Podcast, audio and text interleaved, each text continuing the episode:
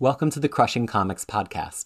This episode was originally recorded on the 14th of October and debuted on YouTube. In this episode, we cover the fourth week of the X of Swords crossover, which included the issues Hellions number 5, New Mutants number 13, and Cable number 5. Spoiler warning we discuss everything about X Men up to and including comics from the 14th of October, as well as other current events in the Marvel Universe.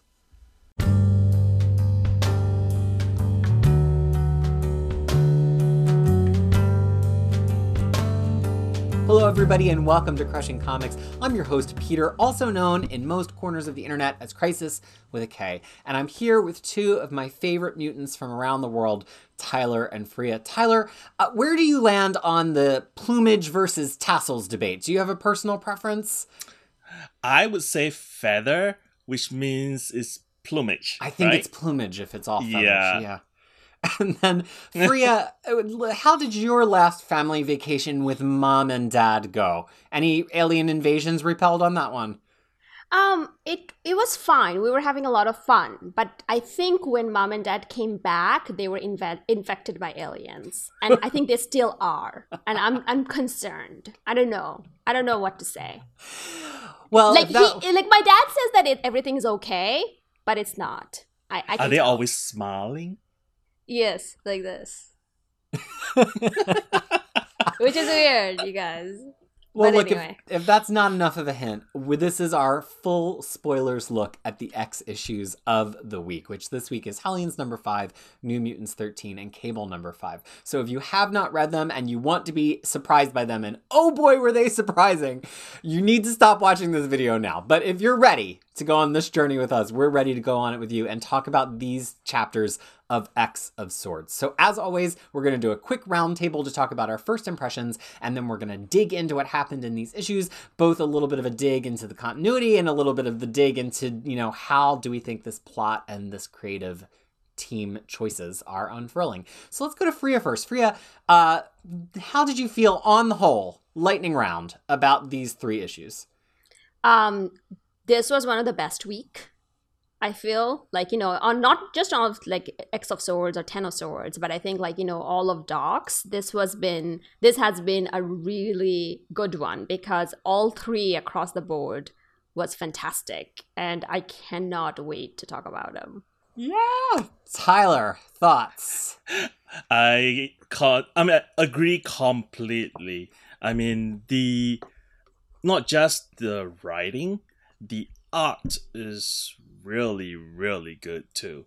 So you know, all three. I mean, all two. Th- I mean, the writing, the art, and the compelling um, stories in in all three issues uh, makes this the best week in DOX so far. No doubt about it. Well, I have to say, we all know that I keep an intense database of every comic that I read with ratings and release dates and things, and I had to triple check. But this is my top rated week of X Men comic books in the past half decade. Uh, I I thought they were incredibly delightful. I think they were funny when they needed to be funny and dramatic when they needed to be dramatic. And I do think that we've seen the birth of perhaps one of the new best art teams in comics on one of these.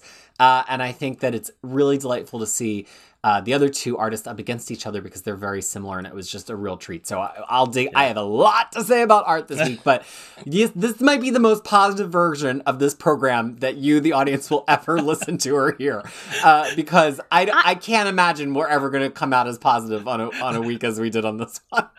I mean, I'm going to balance it out a little bit by nitpicking things apart. so it's really, Yeah. really nitpicking things apart, so that you I- know you you get a little bit of the negative, if you want, if you will. Right, and I feel like you know, and time when all the issues are really good, or or all the issues are really bad, I feel like we our energy level kind of matches that. And you know, last week's issues were kind of in the middle They were ground, middle. They and were middle Yeah. groundish. they're middle ground, and we were also kind of in the middle ground in terms of our enthusiasm. So this week, you know, I can tell there's going to be a lot of enthusiasm. Yeah, if you time. can't feel it already, we're we're a little bit more We're m- buzzing. manic and buzzing. we're buzzing. Like our plumages are like flying all over the place. Oh like it's, my gosh. it's so much. So look, guys, let's so let's jump right into this first issue of the three, which is Hellions number five. Hellions has been by Zeb Wells.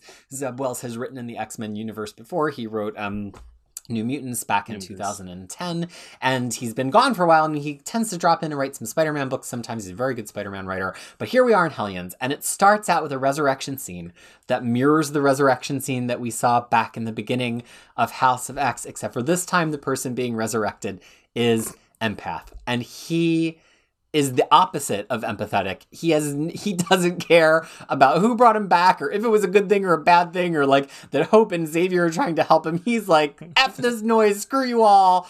Uh, obviously, it's fun to see an obnoxious character like this be obnoxious and also be treated badly because he's so obnoxious. But do you like is it anything more than funny? Is there another level to Hellion here, or is it just a gag? So I mean, I, I I told last week that you know I have a lot of thoughts about Hellions, and one of the things I just don't understand why they're resurrected resurrected so fast because they're so bad, terrible mutants.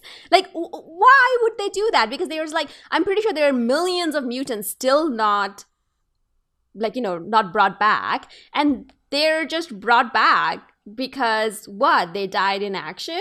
And even that was like just a like whatever. Like w- why are we right, doing they're, this? They're i almost think i feel the like black op, more of a black ops team than the black ops team of of X Force. You almost have to worry, wonder like, how did they get in line for Resurrection? Did Sinister like make a deal? Because it doesn't seem like somebody that even before this whole no egg situation, which clearly the opening scene here is before.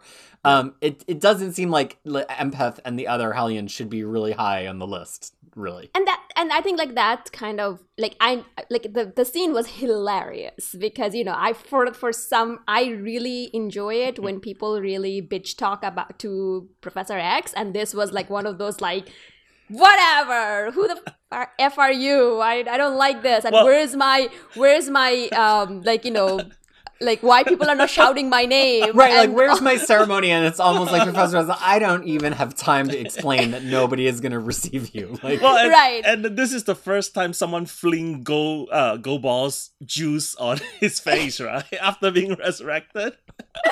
Right so it's like you know so there was like a lot of like fun elements to it but at the back of my mind i was thinking if i was a mutant and i'm waiting for my loved ones to come back and i hear that oh empath was resurrected I would have some like I would no uh uh I would be in that middle of that quiet council and giving a lot of my mind. Like no and then I would also bring Flo and play the race card. It's like, is he brought back because he's wh- white and you know blonde? And blonde. What's up? What's up? What's no coincidence that the first mission is something that Sinister benefits from hugely, which was taking his old clones off the map and tidying some things up for him. So it's almost like Sinister has leveraged the fact that he's in this position of power. And he is, let's not forget, the one who's supplying the genetic information that's allowing the resurrection process to take place, that he kind of has found his only way to get what he wants. And as we roll into this the quiet council scene, it's all about Sinister trying to get what he wants because he's like I think my people should go in and maybe, you know, interfere with this, which let's just take it as face. It's a good plan, right? Like, why let the other side get their swords? If we can prevent even one of them from getting a sword, it's a default. It's kind of what I was saying about Wolverine and Solem last week, but we agreed they had a gentleman's agreement. Sinister, no gentleman, as we know, um, is basically like, let's get in there and mess some stuff up, but clearly he has an alter- ulterior motive which we're not exactly aware of. But to kind of wrap up this part of it, um, he gets played because he gets the people on the Quiet Council to vote in favor of his team going. But then, because he is terrible, they vote in favor of him having to go with his team into the unresurrectable land of the other Well, world. I not- was scream cackling through this scene. It was the most delicious scene. But please talk first, and then we'll come back to me. no, I mean, it's not just because he is a bad people person that the rest voted him in. The rest, I mean, he doesn't have enough vote, you know, for him to go in initially. But he poked the bear. he, he keep poking Magneto and it's like, oh, you know, you know, your uh, daughter what- is your a bad daughter. influence on my havoc. Yeah, my I- Summers brother. I think The- that's the part. So, can I request to someone, I mean, either Hickman or whatever, whoever's listening, is that the powers be, can we get like a quiet council series where it's just them just bickering the whole time? Like every issue, every page is just them bickering. As of now, I don't think I there was a single quiet council scene that was not hilarious. Like I don't recall one, and this is no exception. And then it started off with like the whole plumage versus tussle. Oh my gosh. Uh, like you know, which one is it? I mean, in terms of throwing stones from glass houses, Exodus, who has this whole like I don't even know like Renaissance portrait framing thing that just I hangs know, behind yeah. his head, for Wings. for him to be the one to make a comment to Sinister is just beyond. Right, Right, like and he's just, just he like- doesn't stand on the on the platform of totally safe fashion choices. Let's just say that. I mean, you know, and it's it is a very sexy cape. We talked about it It's before. last week we called it one of our favorite costumes in all of comics. the shredded right cape. Yeah. so the thing is like you know and then so it starts off with that but the thing is my favorite scene was like and i'm going to use it in a meeting. I'm i'm just waiting for the perfect moment for that that sinister says that emma loves this idea. Someone tell her face that she does. Like you know, because her face was not saying like you know kind of reflecting she was just looking on kind of rather disgustingly and then but then she was like mm, and then it's like emma loves this idea. I'm just now waiting for my time to actually use this. And uh, because of that i'm going to be requiring all my team meetings everyone to show their videos because then i can use this joke. I'm just like that i just laughed at it for so long. I don't think i ever laughed at like an x-men book this much. Well, and also and it it carries was just like the, so good.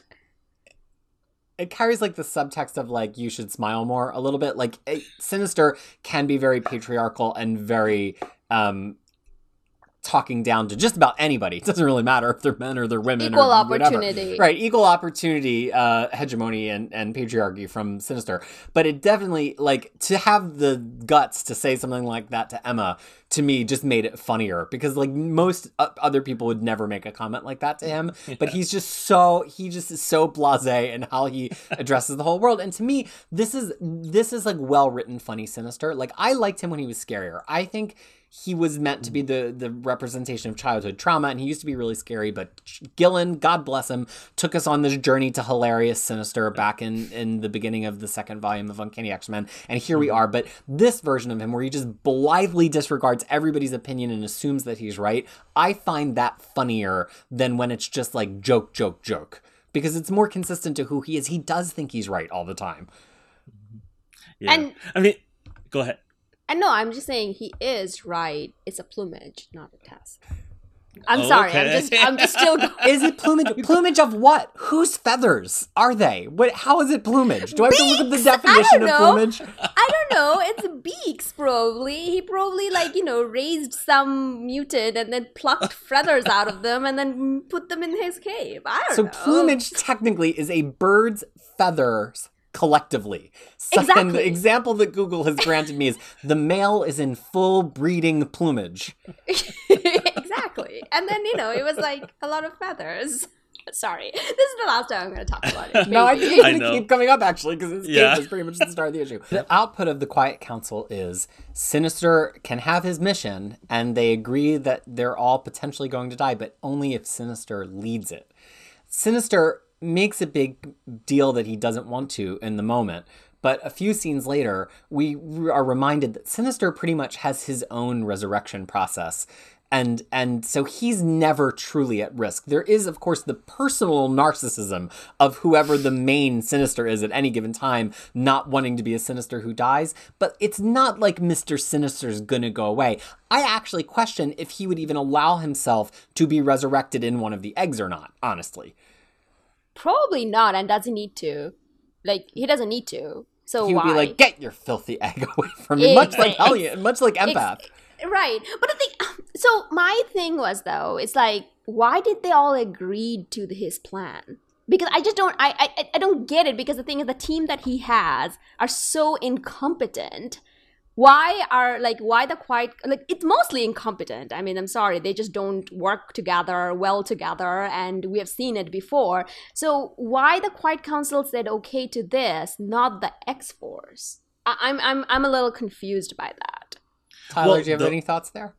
The only people, I mean, the people who agreed to it was Emma, uh, Mystique, um, Exodus, and Sebastian Shaw, and of course Sinister himself.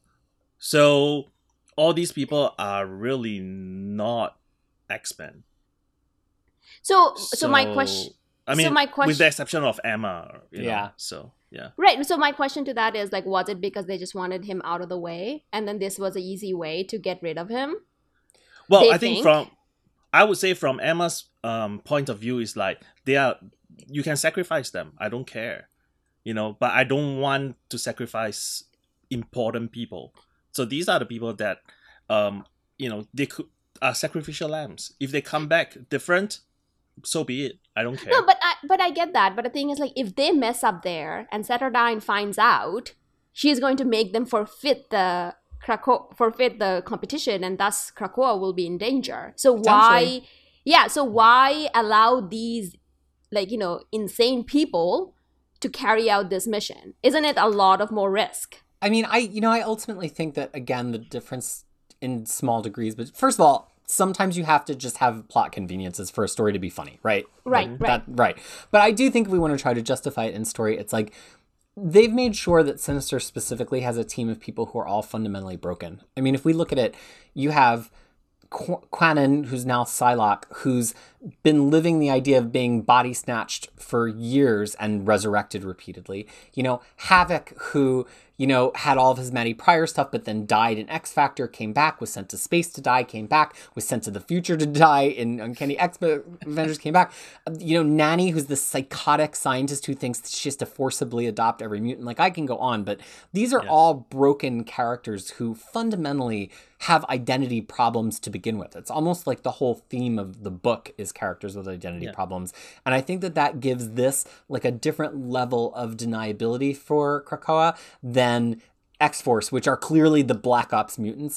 Like th- these people can barely hold a conversation with each other. So how deniable are they really as a as a group? Like uh, pretty deniable. So I think that there's kind of like plot contrivance reasons that it's just fun. So just let them go and do it. But I also the way I've been justifying it to myself is like Sinister's a wild card anyway. Let him do whatever he wants to do. Like if like. n- all these people were resurrected just because they were. Nobody's going to jump to put them in the front of the line or grieve too hard. They're they're specifically the outcasts.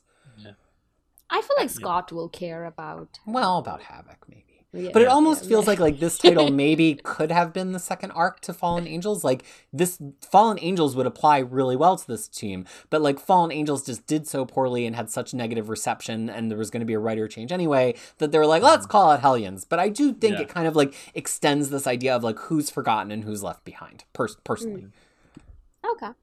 I, I don't know. I, I thoughts can take that. thoughts on that? No, no, I, I really like this ex- uh, this idea, but I was thinking that it would make more sense if they just kind of said no, and then had that, and then they kind of went then- on their own.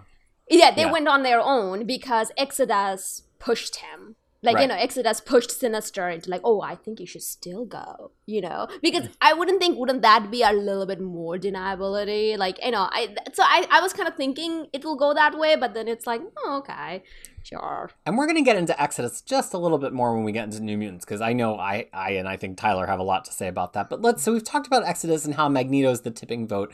Let's talk a little bit more about this sinister, sinister scene, right? So we, we know that he can resurrect himself, and this is kind of one of these broadly played for comedy moments. Yeah. But, but like, is it more than, again, just like with Empath, is it more than a gag? Is there something here, or is it just a couple of pages of, of comedy?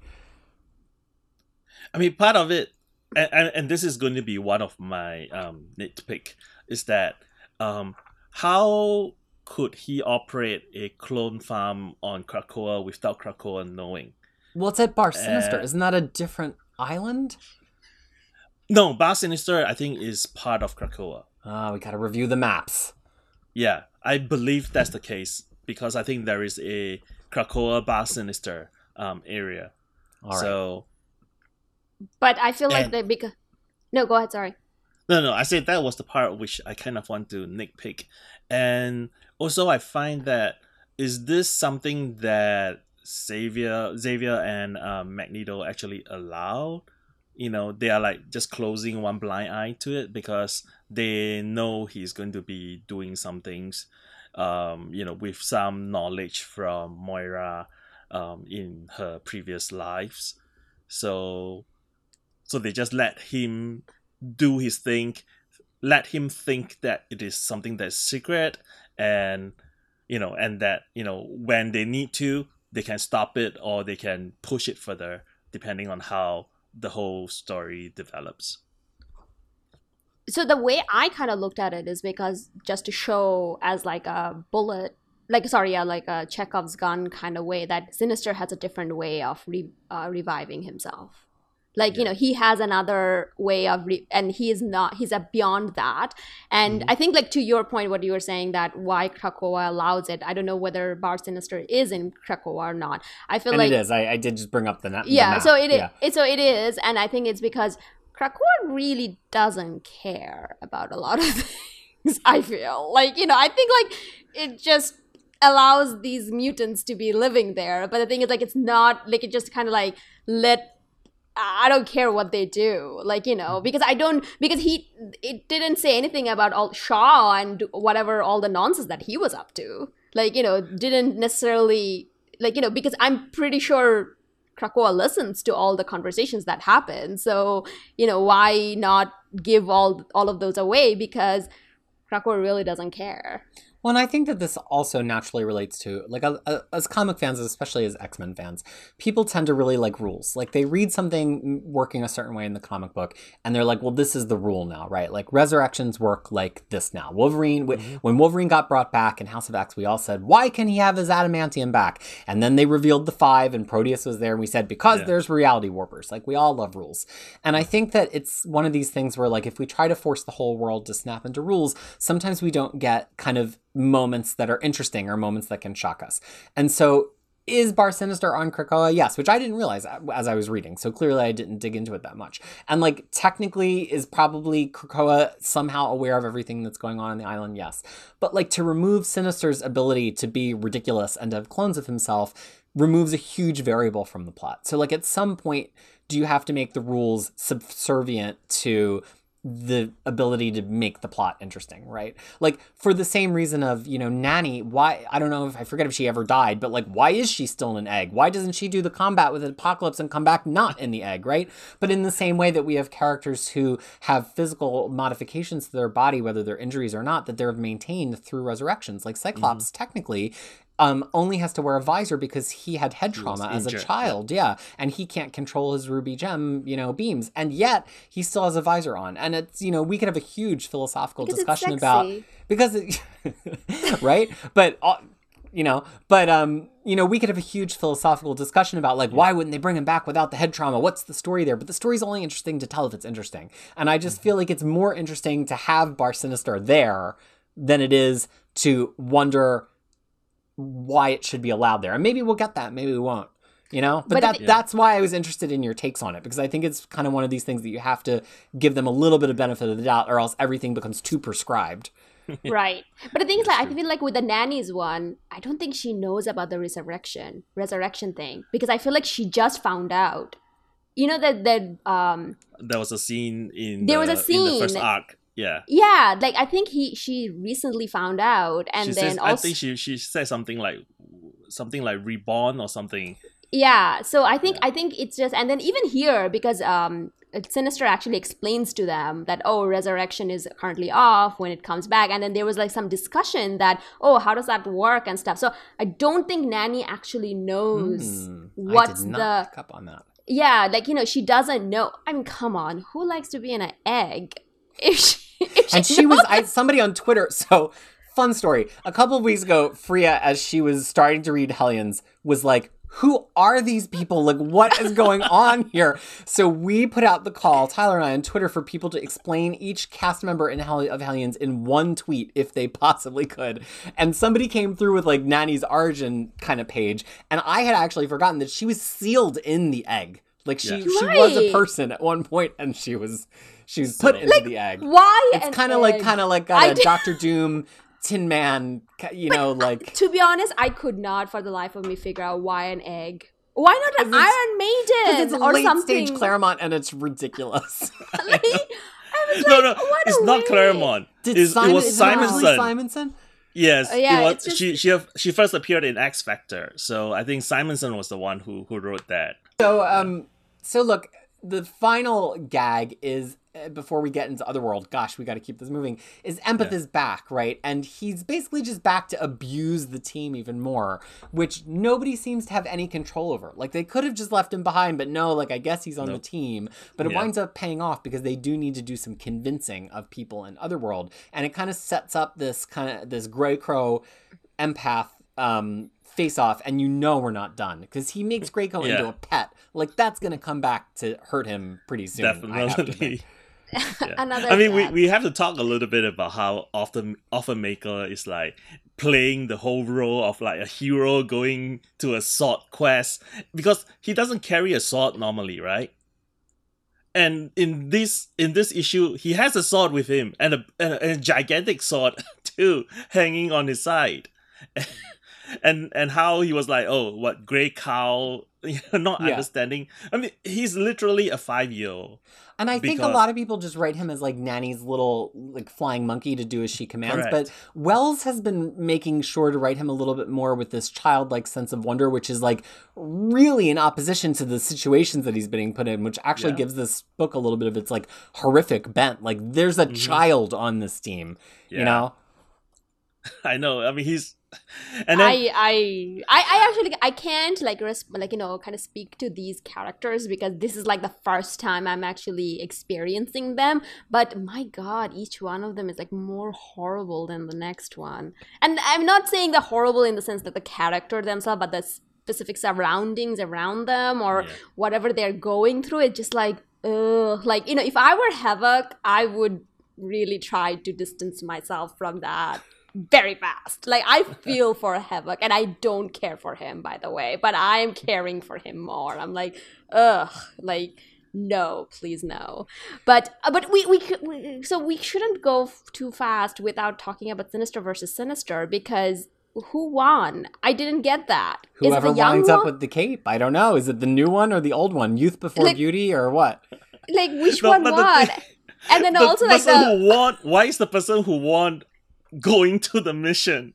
That was the confusing part too. Because That's true. because it's like winner takes winners takes a cape, right?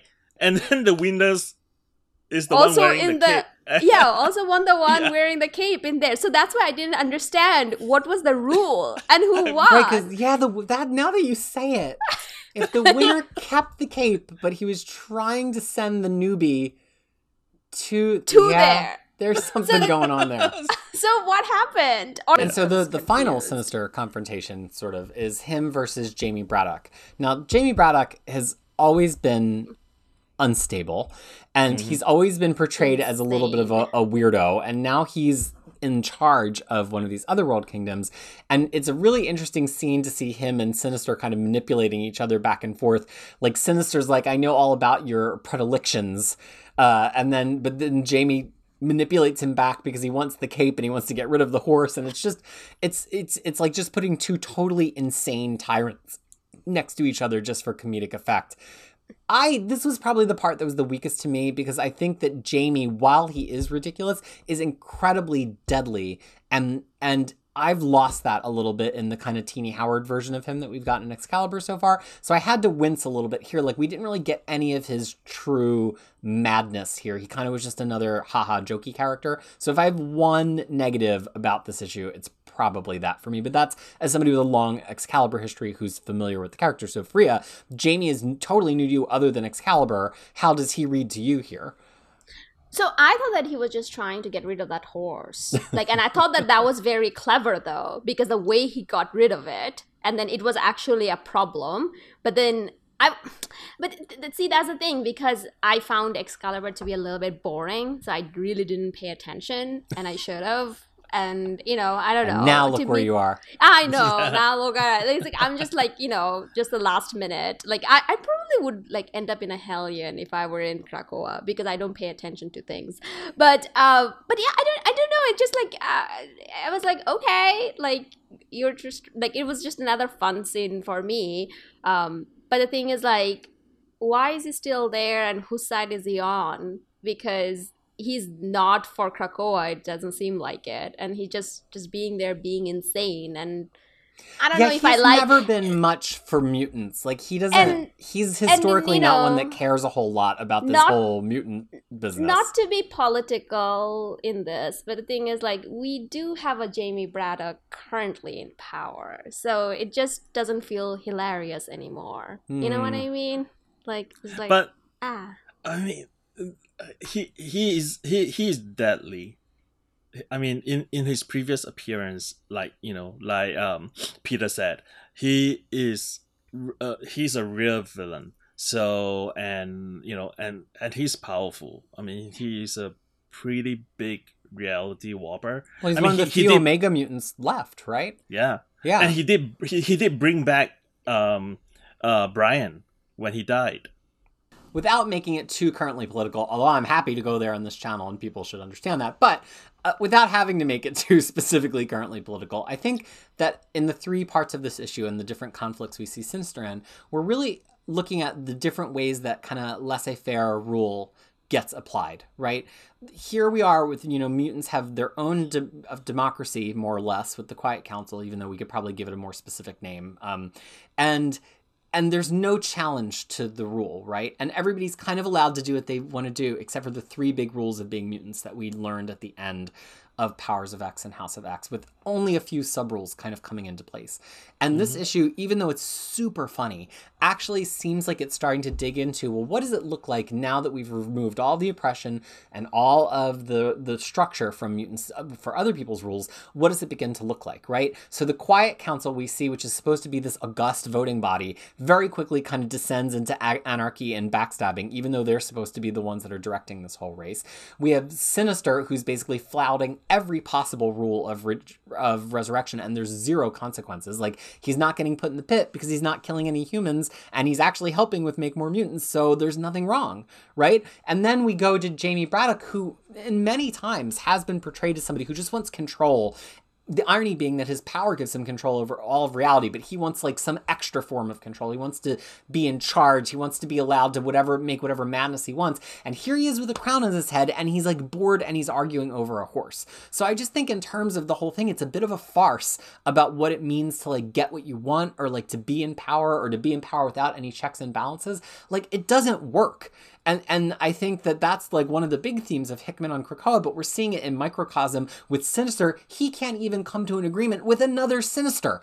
And then we have Jamie, who got all the things that he wants. He rules over a whole kingdom in Otherworld, and he's like critically bored. So I just I just think that there's actually a really interesting overarching theme here about you know getting what you want and the idea of l- kind of laissez-faire rule and what that creates in your own society. I don't know. Am I reading way, way too much into this because of the current political climate, or do you think there's something to that? No, I mean, part of the ma- madness of Jamie can be seen in that particular issue, your favorite issue, Freya, of Excalibur, right? Where he was randomly creating like a small incursion of like random dimensions. Mhm. That's, I mean, that's what he has been doing, Right. And I think that's. I, I mean, here I think he's bored because Saturnyne has has sort of like stepped in and said, "Hey, everything has to stop now because things are happening in the other world." So he couldn't do anything, well, except steal her horse and then try to give it away and and put the blame on Sinister. Right, and I think like it kind of also points to like you know, um, like I remember once you asked me, Peter, the question that when uh, ex- like mutants don't have to fight for their freedom, what do they do? and i think like this kind of comes to that as well. Like it's like okay now everyone got what they their hearts desire. Now what? And that's what's Right. happening because there is nothing more to achieve to these people. So now they're just bored and then resorting to stealing horses. But the thing is but then and to that point is like i think like if jamie was more in control and not like an insane character i would have probably like you know connect more to or like you know find it more interesting versus i'm like Mhm. okay yeah he's he has no control over his emotion or how he deals with things. So what do you want me like you know what to expect from that you Right. know so that's something i was i mean you know i'm not too into that Yeah. Well, I think it's a theme for us to keep an eye on. Both, I do think that Jamie is a Chekhov's gun himself because we really haven't had a lot of information past that one Excalibur issue where he was setting up alternate realities. That's surely going to come back at some point. Mhm. And also, I think this overall theme of kind of like decadence leading to fall, right? Like it's a very kind of like fall of Rome sort of thing, and it's it, we've kind of sensed it in the Krakoa Society, but it actually seems like it's a, a pervading theme across like even smaller groups or even separated groups of mutants right now. Is this that is this is almost the decadent period, right? We're fighting over plumage.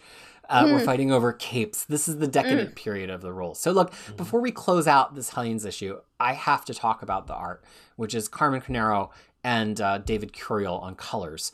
Carnero, I I think she is maybe the best artist at Marvel. I know a lot of people love Lara Silva, especially from House of X and Powers of X. There's a lot of great other artists, but there's something about a the way she really does facial acting um, beautifully amazingly and then two the way that she shades always evokes a little tiny hint of Gene Colan for me she shades and almost kind of painting the shading as a texture. And Gene Colan very famous silver age penciler was known and bronze uh, was known as this person who painted with pencils. But when she gets a really shiny color on her i think it takes away some of the command. And here we have curiel who does not do colors quite as shiny as say like in Marte Gracia. And i just i don't know that there was a bad panel in this issue. I think i think this is as good looking as a comic book as you can buy from marvel or dc like full stop. Yeah. Yeah, I mean, from the first page, when I look at the first page, I actually went directly to the credits page to make sure that it's not Pepe Larraz who's drawing it it because does it kind looks of look so a little much. like Larraz. yeah Yeah. right So then, then I went back. I was like, oh, who is this person? Oh, she's the one who who mentioned that she's going to do the X Corp book. the, That the was the magical part- disappearing Yeah. expert. Yeah.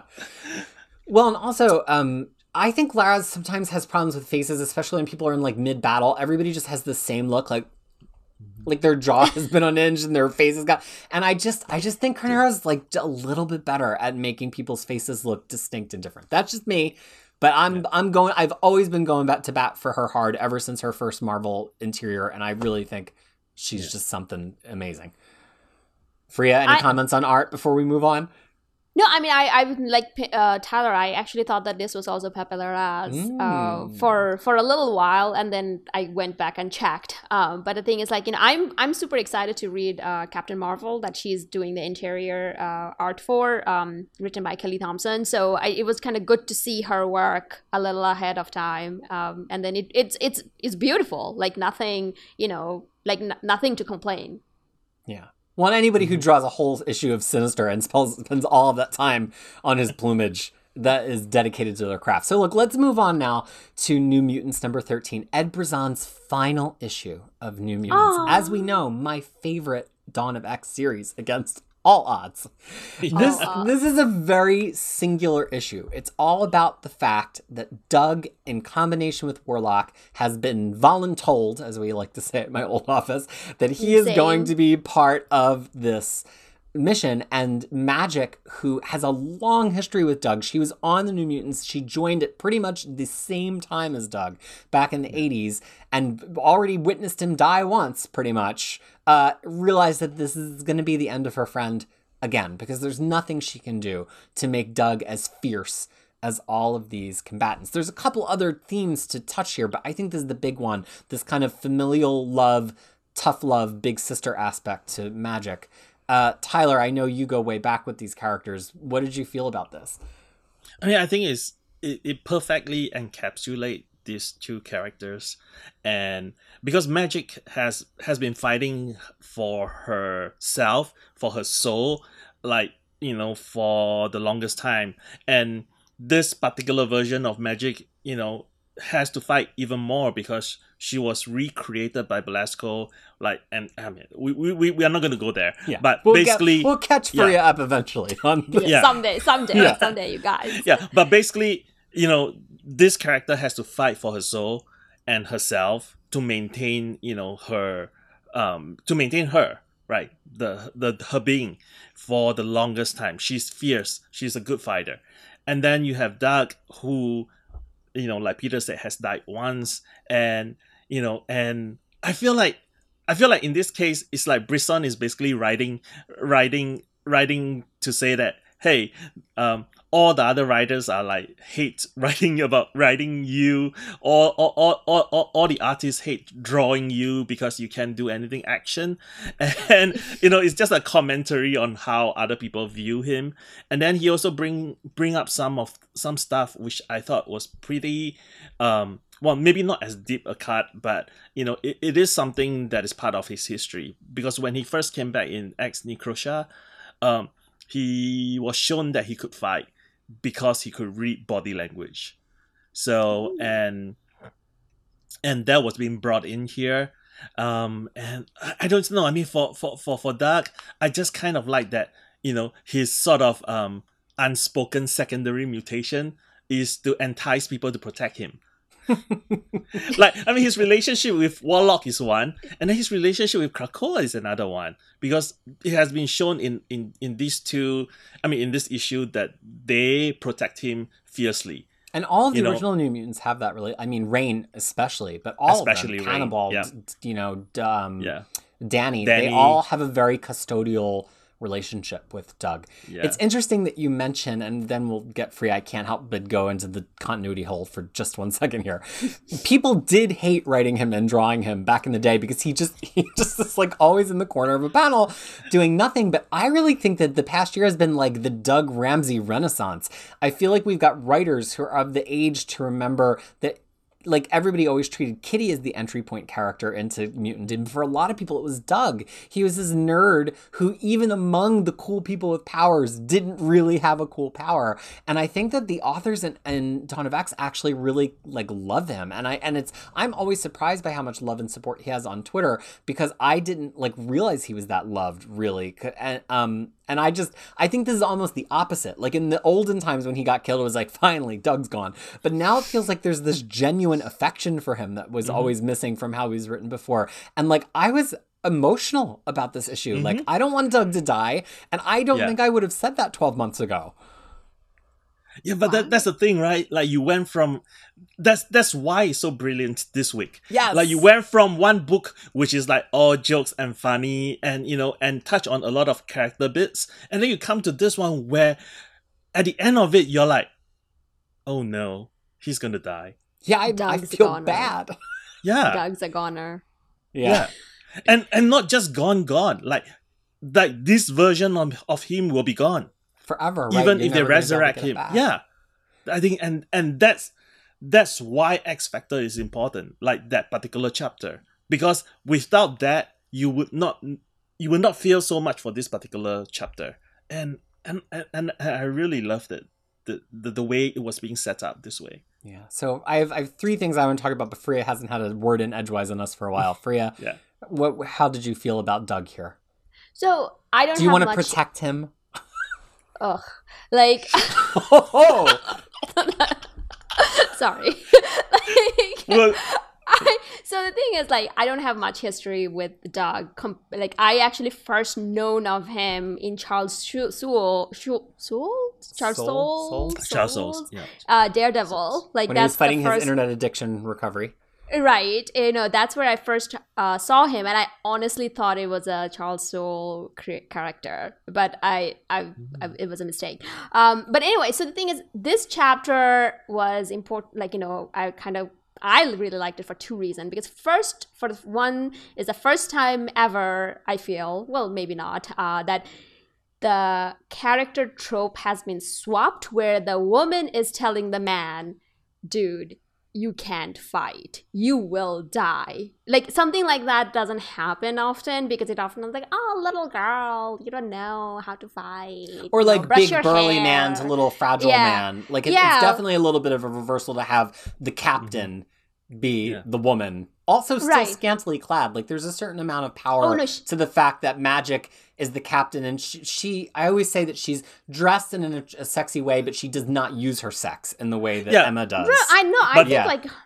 Oh. Yeah, but the thing is, like, she's she's. I think she's very like you know she's dressed sexy. Like that's like mm-hmm. to me is like a one of like powerful sexy. That's right, what I that's like to call it. That's what I'm it. trying to get to. yeah, That- it's like it's it's very like it's not for male gaze only, just because this is how I want to do it, and then with the hair thingies and everything. But anyway, so the thing is, first of all, that was like one of the reason I really liked it, and second of all, like finally we have that one person in the team who has no idea what they're doing, like you know, and why they're they're there. Like something that I can relate to. There has been times when I've been part of things where I'm like, why am I here? Or how, it's like way I'm like way overhead, like with all the stuff. A lot of the time, I feel like that when I'm talking about X Men, like you know.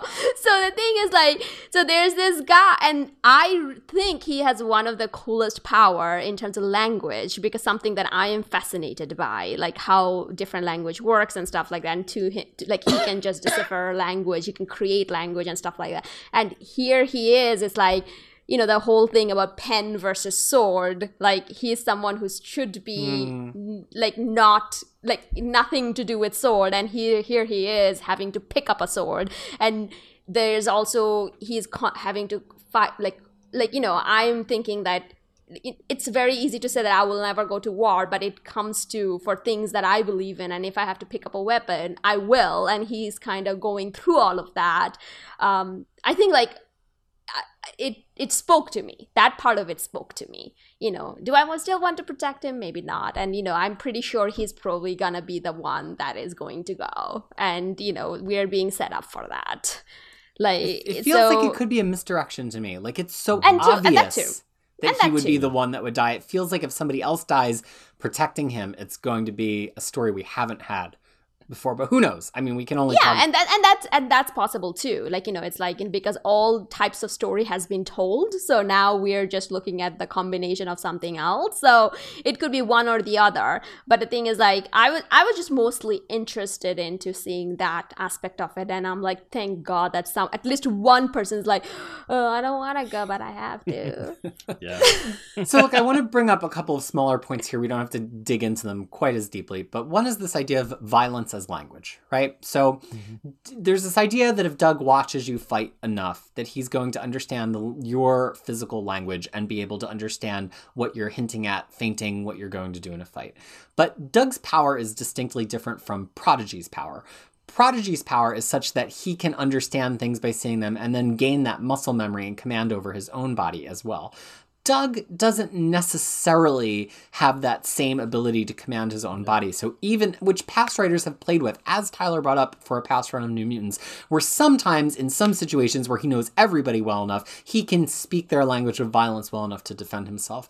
And I enjoyed that Brisson very intentionally here plays that beat where he's like, I'm reading your body language, Magik. Aren't I doing great? And Matt, and but then he's like, but I can tell you're not even trying that hard. So Brisson kind of like very neatly referenced that plot, plot point and then kind of swept it aside to say like, Yeah. that's not Doug's power. So don't send mm-hmm. me fan mail if we kill Doug that he should have been able to know that the sword swipe was coming to him. And I just think it's it's good writing because it didn't feel like a gotcha. It felt like a real character moment that mm-hmm. also happened to be a gotcha to remind us that mm-hmm. it's not going to save him. And I just thought that that's good writing to me. That is good writing.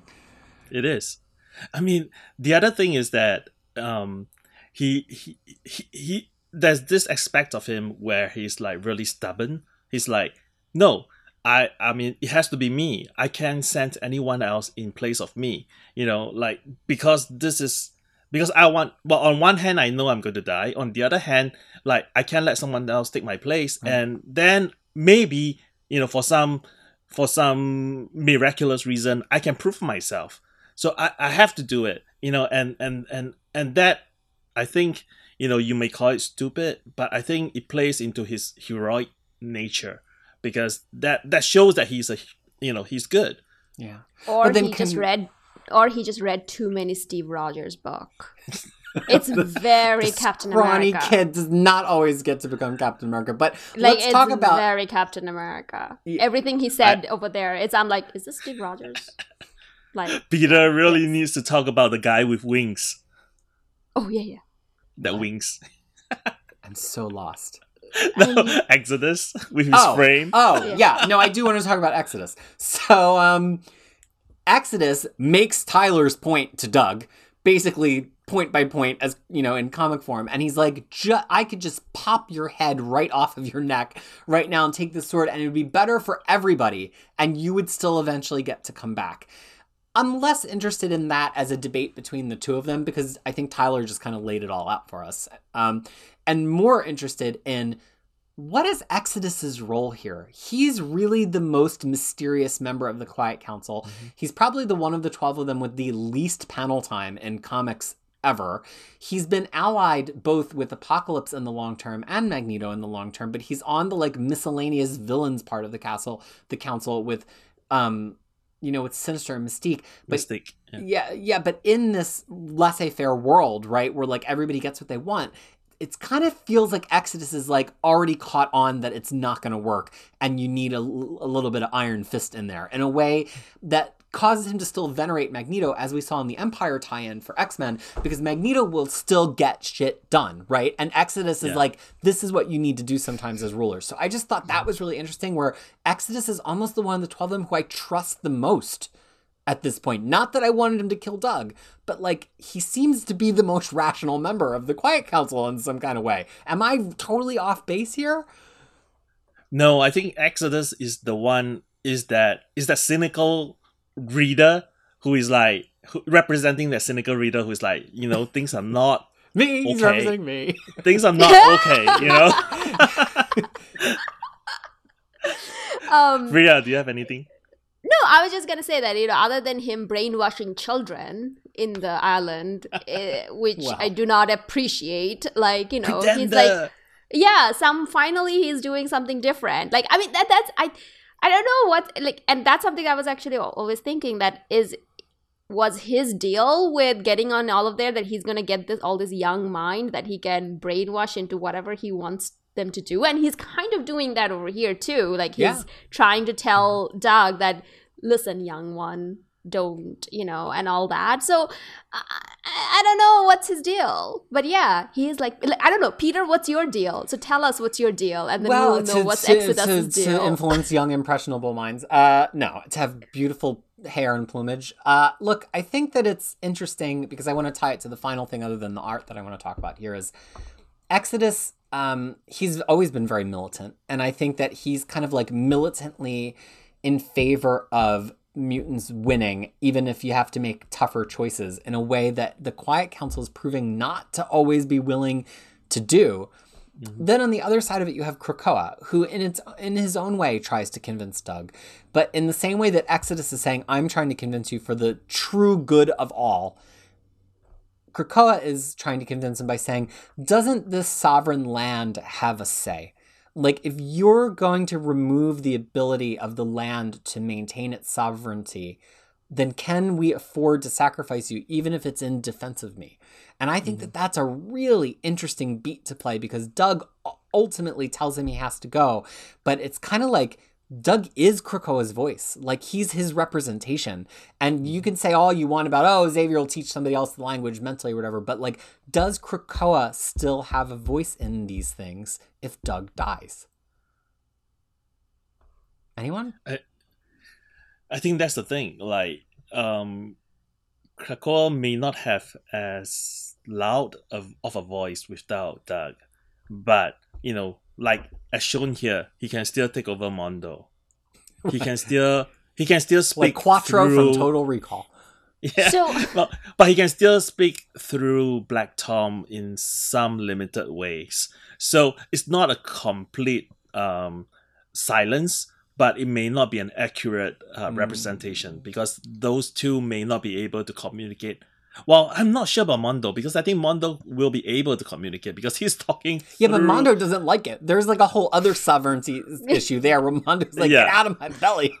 Like, Like, yeah, yeah. please make it stop. Yeah. Um, so the thing is, I recently read, like, I actually love reading World War II comic uh, books, um, comics fiction. The reason I'm bringing it up because I was actually thinking about it from another point of view. Is like, what happens when people who can actually work to help the country grow goes to war for the Hmm. country Yeah. you know because i was thinking about all those times when doctors engineers who could have doing other work to protect the people over here were all sent off to war to either make bombs make you know war machines uh, not the comic version or you know sent into the into the field to patch up soldiers but the thing is those people could be in the country to say protect the country itself. So i i was kind of thinking about it from that point of view that because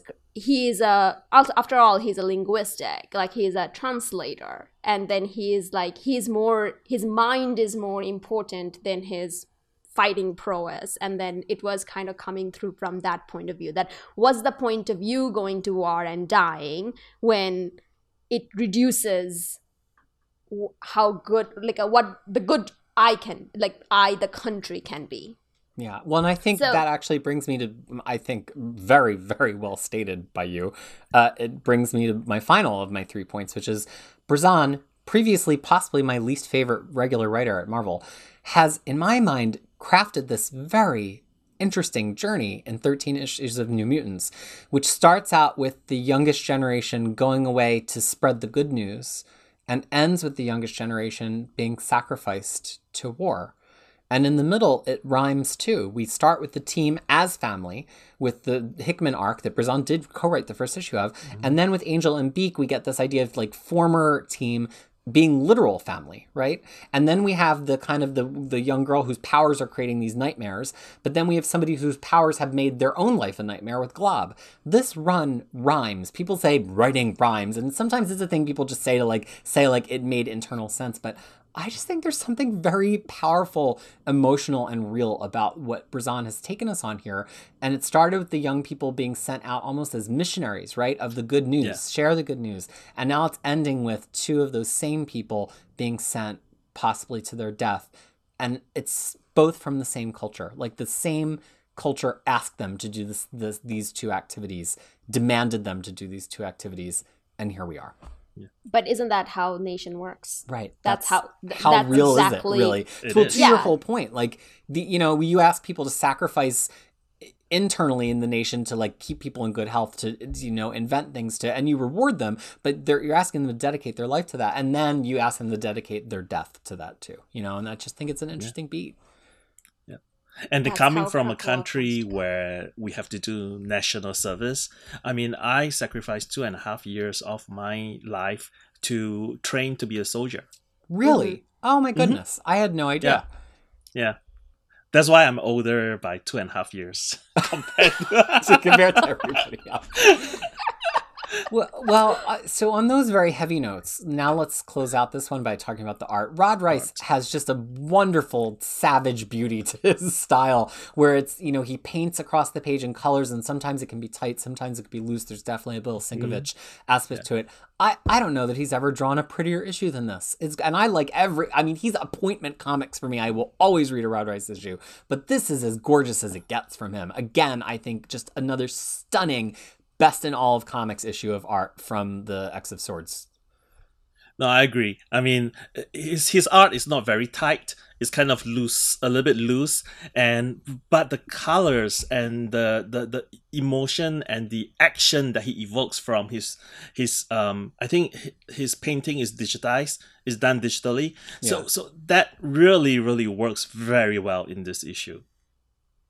I also like that it's kind of like a, a good transition between Carmen Carnero to Phil Noto and then the bit in between Rod Reis because I felt like his work was a combined of both. You know, so Hmm. it just when you read all three back to back as we did, it just felt like a good like it, it wasn't a jarring transition. No. It just like a soft like, you know. So from that point of view it was a win.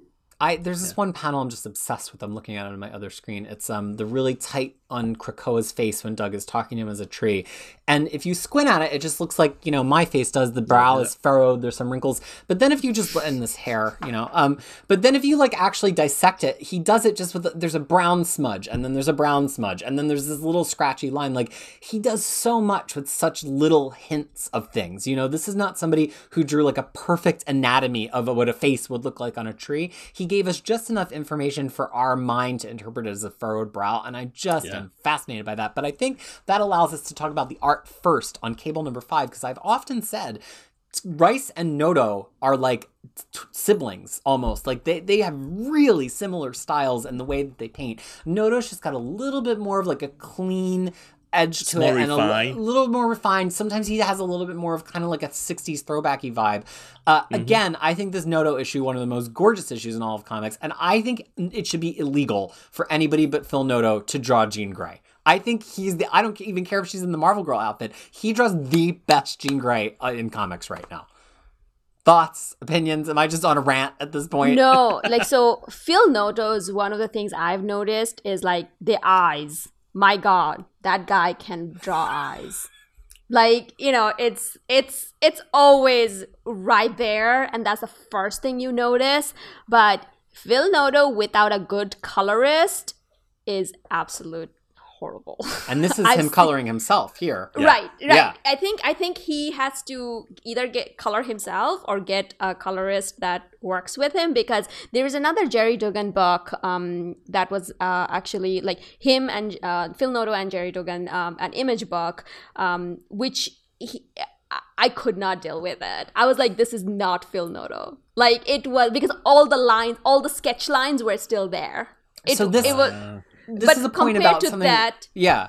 compared to that, this was out of the world. So again, to give you a little of, of comic art education, we've mentioned this before, this idea of um, if a if a line artist draws a line and then a colorist makes it a color later because they don't want the line of the hair to be black, they want it to be blonde. That's called a color hold, right? And so um, it's something that Marte Gracia does all the time on Pepe Larraz on Emma Frost's hair. He makes the actual lines in the hair look blonde. That's not how Pepe Larraz probably drew it to begin with. But when you have somebody who draws themselves and is probably doing it in color as they're drawing, like Noto, like Reis, like um Stephen uh, Sejic, he, they're just doing it in color to begin with, and there's no like other layer of interpretation, which is why Phil Noto colored by himself looks so different than- than Phil Noto colored by someone else. And the reason I always notice is the noses. Colorists so often have to like build a nose, like the artist has just put the nostrils in, and then they put the gradient on the one side and the gradient on the other side to make it seem nose-like, right? But Noto just draws the nose in color, and I get fixated by his noses. You get fixated by his eyes. I just stare at Phil Noto noses because I think they're real. They look like real people noses. It's fascinating to me. Anyway, No, no, I, I, just I like think the like texture yeah. of his of his of his whole of of the way he he paints the entire panel. It's just like I mean, there's there's those there's the Jim Lee Jim Lee Scott Williams uh fraction where they do a lot of hexes and extra lines. Here he basically just say, oh let's let's darken this this this portion of it. Right, it's Let's almost like brush. watercolor in the background. Yep. Like it's not. That's- it's totally without lines. Yeah. So fascinating. Yeah, wow. So I mean, just on art alone, you could not do better than these three X-Men comic books, is my thesis statement. So this issue, it's quick, much quicker than the other two. It's pretty much just a horror story, right? This family, mm-hmm. this young, adorable family gets deposited on this uh, space station, and they're trying to figure out why Cable got sent there. Let's not lose sight that this was the vision Yeah. that Cable had to go and execute. Um, and while they're there, they discover something has come through. Uh, and first Jean discovers it, then Cyclops discovers it. Cable witnesses it relatively little firsthand. So you get this both the horror movie trope of like stuff reaching through the, from the other side, but also the horror movie trope that we don't get. We don't. Um, Cable never witnesses how each compr- confrontation ends firsthand, and neither do we as the reader. So we don't really know what happened with Jean the first time she communicates with them. And if you very carefully look at the panels, we also do not know what happens with Jean and Cyclops at the end. No. And I think that that is utterly fascinating. So dig in. Let's. I know Tyler has a lot to say about this one. Let's start with Tyler, and then we'll roll down to Freya. Well, I mean, the very first thing is that um, is in the data page. It took only 9 minutes and 47 seconds for them to overwhelm the entire peak station. And that is very scary for me. I mean, and I and and, and there were like so many things that you know you shouldn't be doing. Do not open a door that has been you know welded shut. What? Why the hell do you want to open it up? There's a reason why they welded shut, and you know that kind of thing. Those those horror tropes, and I have to profess, I'm not a good. I don't watch horror films because I'm a mm. coward, and I can't sleep after watching it. So, so but I do know a little bit here and there I mean, it is kind of um I don't know. I mean, it, it it's it's really interesting. And then this whole idea of like um a virus attacking uh the entire station, it sounds a little bit like Sublime and um uh Arkea. Um, you know, Sublime, which is the intelligent bacteria that was introduced in um in Morrison's run. And brought and then, back in uh, Brian ooh, Wood's run on adjectiveless X Men in 2013. X-Men, yeah, yeah, X and which is also the one that uh, introduced Arkea, which is supposedly his sister, um, who can interface with biological and tech and and technology and technology um, together. You know that kind of thing.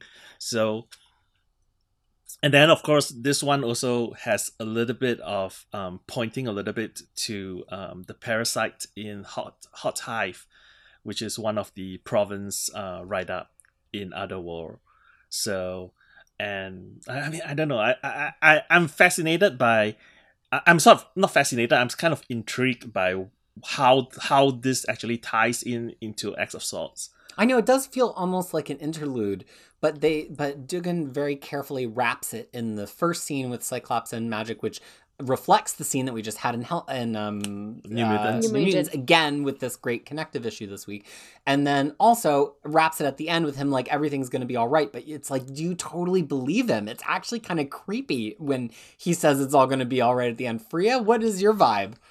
So if your father tells you everything's gonna be all right, everything is not gonna be all right. that is not a good dad. Dads don't say tell the truth dads when don't they say, say that, that, line. Yeah, yeah, dads don't say that. So I can tell you from that point of view. Uh, but the thing is, it also reminded me a lot like Alien, the movie, like you know, in a space which is nothing in there and then you know all of that. I really love that love those movie. I don't like tyler. I'm also a scaredy cat and i don't like you know i like horror movies. I do like space station movies where things are not going right because it's always kind of it's very like you know psychologically uh, scary. Um but the thing is i was so I wasn't quite like, you know, I think it felt like a setup for something more coming up later. And we know that there's a sword uh, book coming by Al Ewing. So I wasn't sure if this kind of connects to that. Um, I initially thought that the Otherworld version, where you know the land where everything goes to die or like you know every like a lost reality is somehow yeah. connected to that and those that the opening was like those coming back but apparently that's not the case so the the black spoke so basically yeah. they they they i mean basically i think that was the other thing that i thought it sounded like because they are supposed to um you know take care of uh, dimensions that are half form or they are like form singularity that was not done correctly. So so they might have deemed that this particular dimension because of what happened in secret wars uh is is not it's not formed right. So exactly. and that was, ties was... into hickman's run Right. Yes, I was thinking about that too. It's like, you know, because all this whole like, you know, when they were talking about like all the realities that goes to die or like, you know, the versions. And I was thinking about how much Jamie has connection to that as well. So I was I was kind of I got kind of more wrapped up with that. So I was kind of looking for that clue to actually mm-hmm. appreciate what's been going on. But yeah, so the thing is it didn't click to me until you know, until uh, Cyclops says, Scott says that, oh, everything's gonna be all right. I'm like, oh no no no no no. This well, is not I, going to be all right. Yeah, I think you know it read so fast, and I think that there's probably some people who've been following along in X of Swords who were probably disappointed by it, right? Because it's not like super character oriented to Cable. It's not mm-hmm. super a sword quest the way we got in the issues last week. I mean, his sword's there, but he doesn't really have to go on a quest. It's there because he just put it there. Um, so I can see, so I and I've seen some chatter where some people was like, "eh, Cable's the weaker one," but I think it's so interesting because it brings in this wild card element of these these space creatures, right? Um, and also it's it's very rereadable because every time I go back through it, I keep finding different little elements. Like that moment with Jean when she confronts them, it's so strange, right? There's the eyeless man. She looks back into his eyes. He says his piece he re- he does something to her and says and now you know as if she couldn't like read that off of him in his own you know mm-hmm. he did mm-hmm. something additional then he puts himself out the airlock and Jean is shaken when she comes out of the room and I don't know if I should read that just as shaken because she was just in a decompression event with the airlock or like shaken because she has this deep realization about them, which she doesn't really tell them. All she says is it murdered everybody on the station, but she doesn't really give them a full readout um, on what she learned from them. And later she says this might be the, our only chance to see where they come from. I just really got the vibe that Jean was is withholding something here, very similar to the vibe that I got from Mystique on the space station in in um, House of X. Mm-hmm. No, I mean that's definitely. I mean, initially, the, the when I read through it the first pass, I was like, okay, she she learned something and she's trying to stop it, and then it got a little bit weird, um, you know, towards the end, and I don't know. I mean, like, is is the the the whole thing with the two of them stepping through the gate and then talking telepathically to Magik and not the rest of the people sounds it seems a little bit off to me too. So I mean that that part. I mean we could read it two ways. The very I mean on the surface, you know, they defeated everything. They came back. Right. Yeah. Hooray. Okay. Yeah. Yeah. And and they they want they wanted Magik, who is you know the captain, to take care of their son, which is fair.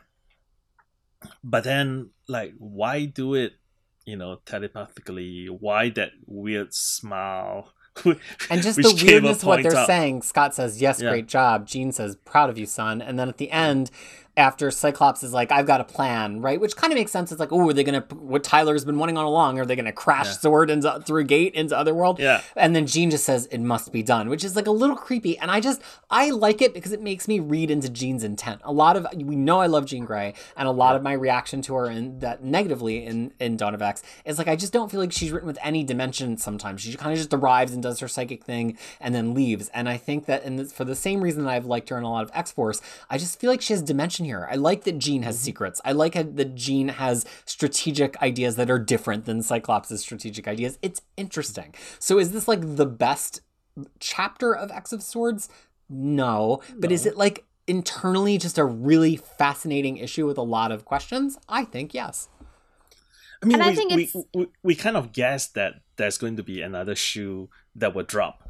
You know, it's like, you know, we, we, we are led to believe that this is a sword quest and then a sword fight but I think somewhere in between something else is going to happen, and this might be like the very first, you know, inkling of that. Yeah. Sorry, Freya. I yeah, it's been a while since we've heard from Freya. No, no, no. I was just gonna say though that it's like the other part of it was I was kind of thinking how is their plan connects to Sinister's plan. Right, because like, this is about contingencies this week. Right. All three of them.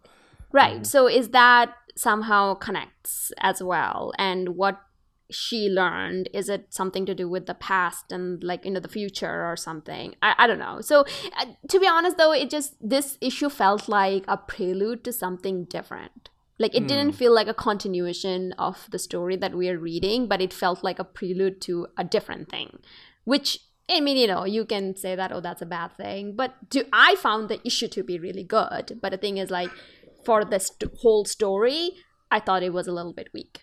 Hmm. No, that's true because like um the question would be like how does this fit in into uh yeah. you know ten of swords? And we don't know because yeah, don't know. you know if if it's a prelude to to the sword the sword um series itself um then this here? shouldn't be here right right I know so what is you there mean. is there is there more cable in X of Swords just to follow up on that, like we are going to see another issue of Hellions, although it's really close to the end. So I'm maybe we're going to see the results of their little quest mm-hmm. a little bit in something like Stasis before then. Who knows? Yeah. Um, we are going to see another issue of Cable, Cable, but again, it's one of the final issues. It's issue number 19. So mm-hmm. this, you know, some of these plot points might not all unfurl for a while, and that's it for New Mutants in this crossover. We're not going to see New Mutants yeah. again until it's over. So there's, you know, um, Doug clearly is going to be part of the main plot. Hellions and Cable maybe come back in their own issues, maybe come back in plots elsewhere. But we've run mm-hmm. super long on this one. So I guess kind of like final thoughts. We clearly love this week, even though we had some nitpicks. Next week, we come to the big two because they're written by the co authors of X of Swords, Excalibur yeah. and X Men. X Men. N- not neither of them my favorite series in Dawn of X. Any thoughts about what's to come next week? Freya's face. Mm-mm. And I say what, that. What, do we? what did we just say to Emma? Your face. You seem like you could be excited, but your face is not telling me that at all. telling me about it. Like you know, and that and that's very true because you know I love Jonathan Hickman. Like, you know, if he asked me to marry him, I'll say yes right away. like, I love him that much. And I am not a fan of X Men, except for X Men 6 and X Men 7. Those yes. are the two issues I absolutely love. But otherwise, I'm like, uh, please. and then also, same with the Excalibur. I was not very enthused, jazzed about it, as they say it. And, you know, so to me, I'm like, uh, it's gonna, is it gonna be another, like, too many data page, like, just history lesson? Uh, we don't yeah, know. and the next week is followed by X of Swords Stasis, which is the Stasis. middle point, which is also written by Tini Howard and Jonathan Hickman. And then Jonathan Hickman leads off the following week in X Men number 14. So we're up for a lot of Hickman. If I if you see me at express anger, if I seem enraged, just be prepared for me to read three weeks of Jonathan Hickman comics and and how that usually makes me feel. Okay, I'm gonna try to contain my emotions, but I'm I'm giving you advance warning both to my and, co-hosts and our viewership. No, and, okay. and I'm telling you that the man knows how to write stories, just not individual issues. Like he he really. I, something ha- yeah and then also like he doesn't care about characters like please what are characters you know i don't care either uh but the thing is like it just like overall like see like overall like we talk about how great DOX has been and that's his vision but the thing is individuals issues you're like what are you saying sir but then you yeah. read it the whole uh, together then you're like oh now kiss me but and that is what convinced know. peter to read everything because i mean to to ignite peter's interest in DOX because he read everything and he's like yeah it's it's very tightly woven and it's not all like you know um you know zombie x-men written by hickman like who doesn't speak like themselves. I mean there are character works in, in them like written by different correct uh, different writers um who, who who can handle things like that much better than hickman yeah, so we'll see. Three weeks of Jonathan Hickman and Tini Howard coming up. Yeah. Uh, thank you so much, Tyler and Freya, for coming into this with uh, a lot of thoughts and nitpicks, so it wasn't just us gushing the whole time. Because these were three remarkable issues of X Men comic books. Wait, before we go, can I say something? Final thoughts what, from Tyler. The the reader, uh, I mean the the the riddle for for for for choosing uh Doug as a champion. It says out of one comes many and into many comes one. And some people think it like you know he's going to die resurrect and different dimensions get back to you know he, he becomes pieces of different uh different multiverse versions of him. But what if this is talking about Jamie Madrox i think it's kind of talking about the phalanx. Like warlock in most other dimensions is synonymous with the phalanx because he's from that technarchy race and we know mm. that that's an unexplored territory from powers of x like I, I, don't know I, I i think there's i think it's so interesting that there's very specific potential bad news for each of the people who could die in the tournament right like what happens yeah. if betsy dies and she's not captain Correct. britain anymore what happens if Magik dies do like who's going to come through Magik from another reality so i think there's just like a lot of really interesting things to come. So thank you for watching and listening. Sound off below. Did you love these as much as we do? Do you think these are the pinnacle of comic arts like we do? Are you excited or have trepidation about Hickman and Howard next few weeks? And then finally, what do you think the future holds in store for poor Doug? This has been another issue of This Week in X issue episode. Who even knows at this point? Thank you so much for watching. and thank you, Tyler and Freya, for joining me.